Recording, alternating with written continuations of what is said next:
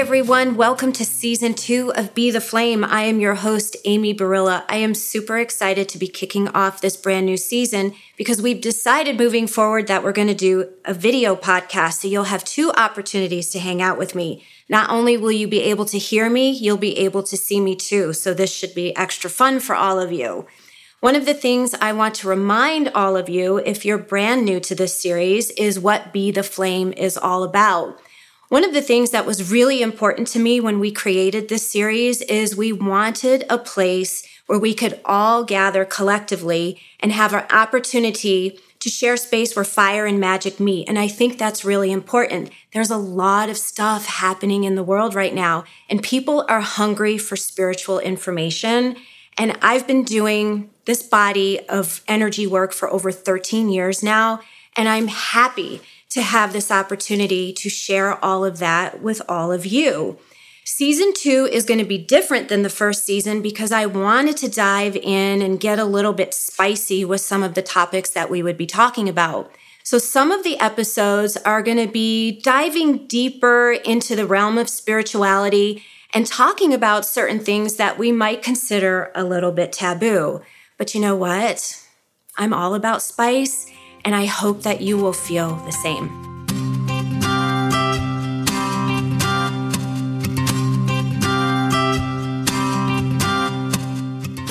So this episode is titled, I Am Mother to Many, and it's a topic that's near and dear to my heart. It's also a little bit of a trigger topic because I have made the conscious decision in this lifetime to be childless. And for other women who have made the same decision as I have, we kind of are in a special club, I feel, because there are a lot of myths surrounding women who have chosen a childless existence. And there are also a lot of societal pressures that are placed on women who have made this decision. So I want to dive deeper into honoring the fact that whether or not we have a child in this current lifetime, we are still mother to many. That's very important to me. But the way or the way that this journey unfolded is back in about two thousand twelve, I was working at the office and we had somebody come in, and it was right around Mother's Day. And she came in with boxes of candy and she handed out her boxes of candy. But when she got to me, she said, "You're not getting a box of candy because you have no babies." And first of all, I was frozen in time. I felt that everything fell to a hush and everybody was looking at me. And I had two choices in that moment. I could have gone down the rabbit hole, or I could have just stopped and taken a moment to examine possibly why she said that and what my response could have been.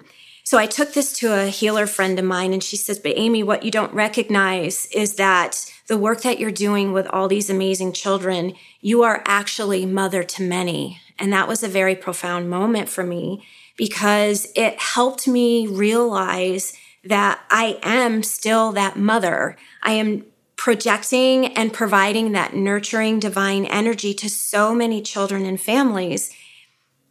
And I felt a lot better about that. So this is why I Am Mother to Many is so important. So what I want to make sure that each of you know today is that the mother in me honors, supports, and recognizes the mother in each of you. Amen. So you may remember in season one that we had a collective mantra or affirmation, and that's super important to me because everything is energy. And where when we share an affirmation, that has an energetic vibration behind it. So my main goal is for you to center yourself each time we gather and close your eyes, placing your hand over your heart. And that beat that's coming out of your chest is your soul talking to you and your life purpose talking to you. And as we say this affirmation together, always I rise, it's important that you're reminded that we can do hard things. We do hard things every day. But when we do hard things, we still sizzle, we're still super sexy, and we still shine. Some of the things that people will say to those who have not had a child biologically can be a trigger for women. And I wanted to share what some of those are. And some of these things have been said to me personally. One of the things that I was asked is, "So when are you going to have kids?" And when couples get married, that's like the first thing that friends and family will ask you. So now that you're married, when are you going to have kids? One of the other things is, who will take care of you when you're old? And that's one of the biggest myths that are surrounding people who, you know, whether you have children biologically or not, that's not um, a blueprint or a guarantee that when we reach that stage in our life or that golden season, that there's going to be someone there to take care of us.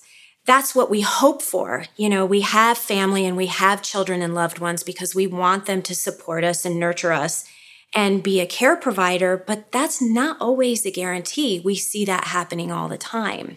But that's a very common statement people will make. Who will take care of you when you're old?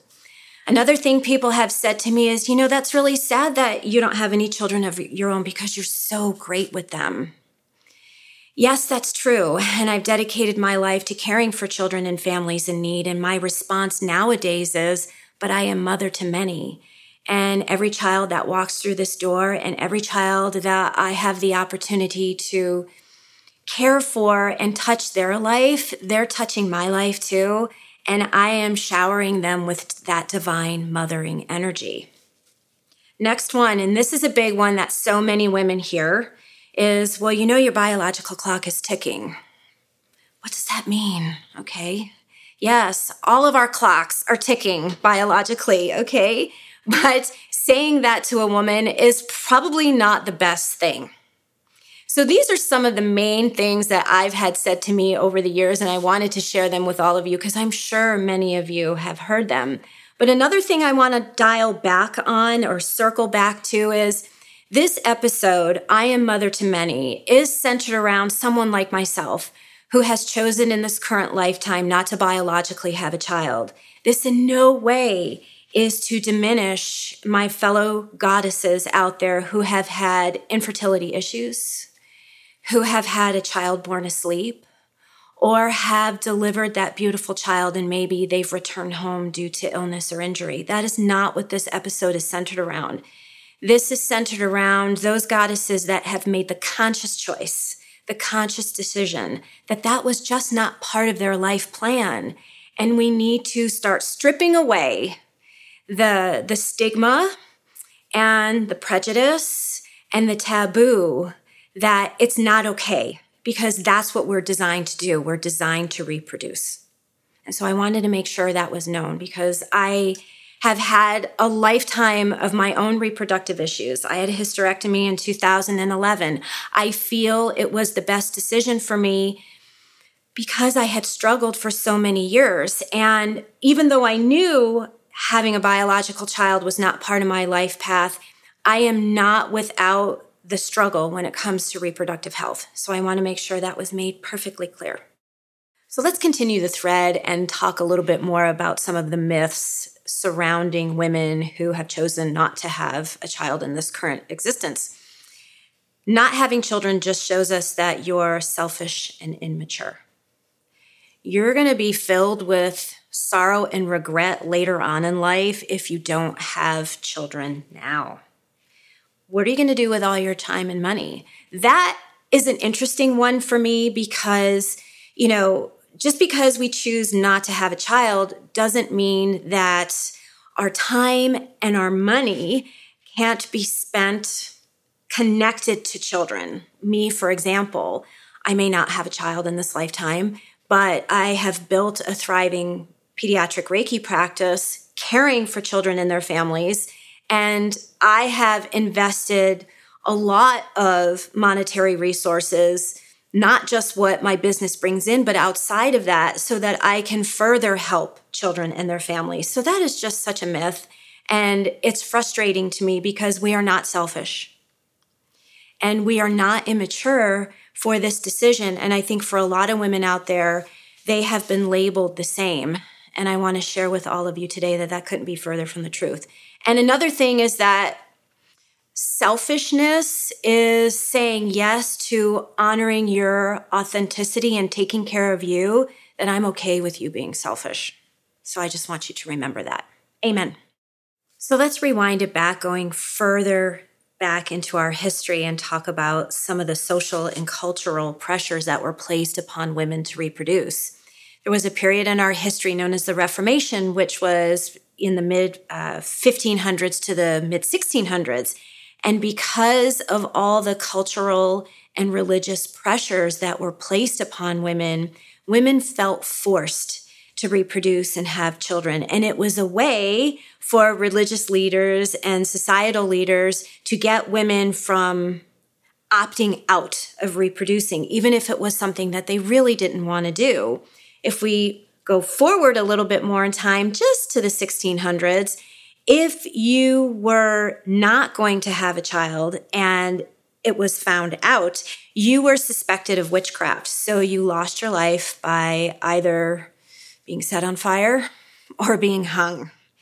And as someone who has dealt with past life issues, which will be a future episode of season two, and I can't wait to share that space with all of you, for some of us who are sensitives, who are intuitives and empaths, and you may have had past life regression, you may touch a little bit on one of those previous lifetimes. And for me, I learned a lot about myself and why perhaps in this current life experience, I have chosen not to biologically have a child, because I lost my life in a previous lifetime. And I was not only a medical experiment, but I also was hung for it too. So let's talk about a couple reasons why women choose not to biologically have a child. One of them might be they want to focus on their career. There's a lot of shaming centered around women who are picking their career, perhaps picking travel, perhaps not being so tied to religious beliefs, where there's a lot of shaming and pressure placed upon women. And also the traditional relationship roles are shifting and changing, and that just doesn't fit the picture for them. And that's so okay. That's so okay. There's so much shaming centered around women making this decision. And I think what happens is it creates a lot of unnecessary stress and anxiety in the life of women, where there's already enough of that going on already every day. Also, too, there's um, a big myth that says if you choose not to have a child, that obviously means that you dislike children. No, no, that couldn't be further from the truth, and I'm living proof of that.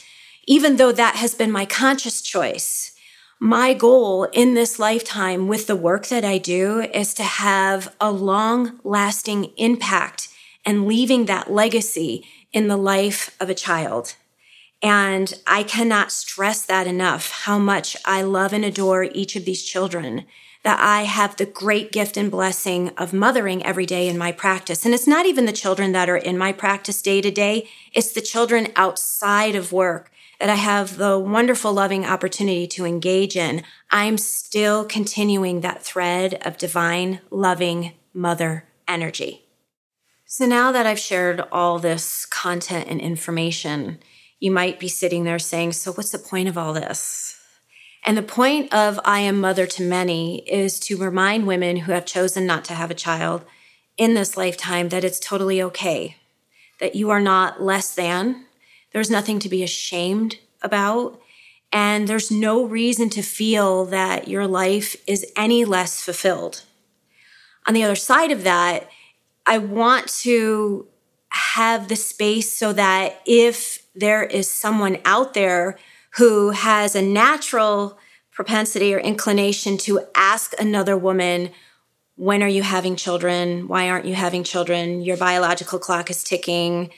Your life won't be as fulfilled and you'll have regret and sorrow, that you might think twice before you open your mouth and say those things, because in the end, they are hurtful. And we really don't know a woman's full story on this. And again, like I said in the beginning of this episode, this was not centered around women who have struggled with infertility or women who perhaps have lost a child. This is all about the women who make the conscious choice, women like myself, and I'm not the only one out there. I have a lot of colleagues here in Las Vegas, and I have friends here in Vegas and elsewhere that also are living the same life, and they are very happy, and they are very fulfilled, and it doesn't mean that we dislike children. It just means that our paths are taking us in different directions.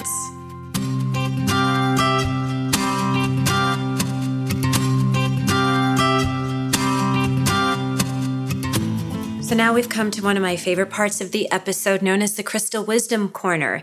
If you join me in season one, each time we gather, connected to our topic, I will share some crystal wisdom. And the reason behind that is that there are so many rock lovers and crystal enthusiasts out there that I feel it's important to share the information and the healing medicine or the healing properties behind the crystals so that you can incorporate them into your day-to-day life. And because our topic today is I am mother to many, I felt that coral was the perfect stone of choice. And as we know, coral is pulled from the ocean. This happens to be a piece of fossilized coral. There are a few different types of coral. Fossilized, there's pink, there's purple, and there's red. There's also black.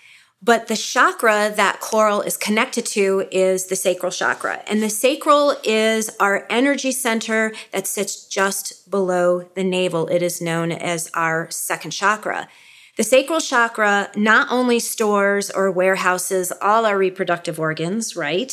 But it also warehouses all our emotions. And so when there's imbalance to our reproductive organs and or our emotions, coral is a great stone to incorporate. Another thing I want to share with you is that coral is great for dissolving anger, right? And when we have all these pressures put upon us to have children, and we have people asking us all kinds of whacked out questions as to why we're not having children, coral is a great stone to have on hand so it can help dissolve some of those triggers and some of the emotions behind what people are saying. But I also want to share that coral is great because it helps create or birth things in other areas of our life. So for example, it's great for using a, a project, right? If you're trying to create something new at work, perhaps you're wanting to birth a business. Perhaps you're wanting to birth a new relationship. Perhaps you want to birth new programs, new belief systems, new ways of thinking and feeling and loving and living. And that's where coral can be a great addition. Next, we're moving on to our everyday messages. And for those of you who may not be familiar, a few years ago, I created this great little pocket affirmation deck known as Everyday Messages. And there's thirty-three cards in the deck. And each time we gather on Be the Flame, I wanted to select a group or collective card, which was your upcoming message for the week. So what happens is I shuffle the deck before we gather, and I select the card and I sit with the energy of that message so that I can share that with all of you. So just for today, your group messages: enjoy the gift of being present. Let's sit with that for a minute, and I'm going to repeat it back to you. Just for today, enjoy the gift of being present. So what the hell does that mean, right? Well, our our main thing is that we should be sitting in the moment that we're in. You know, just for today, be.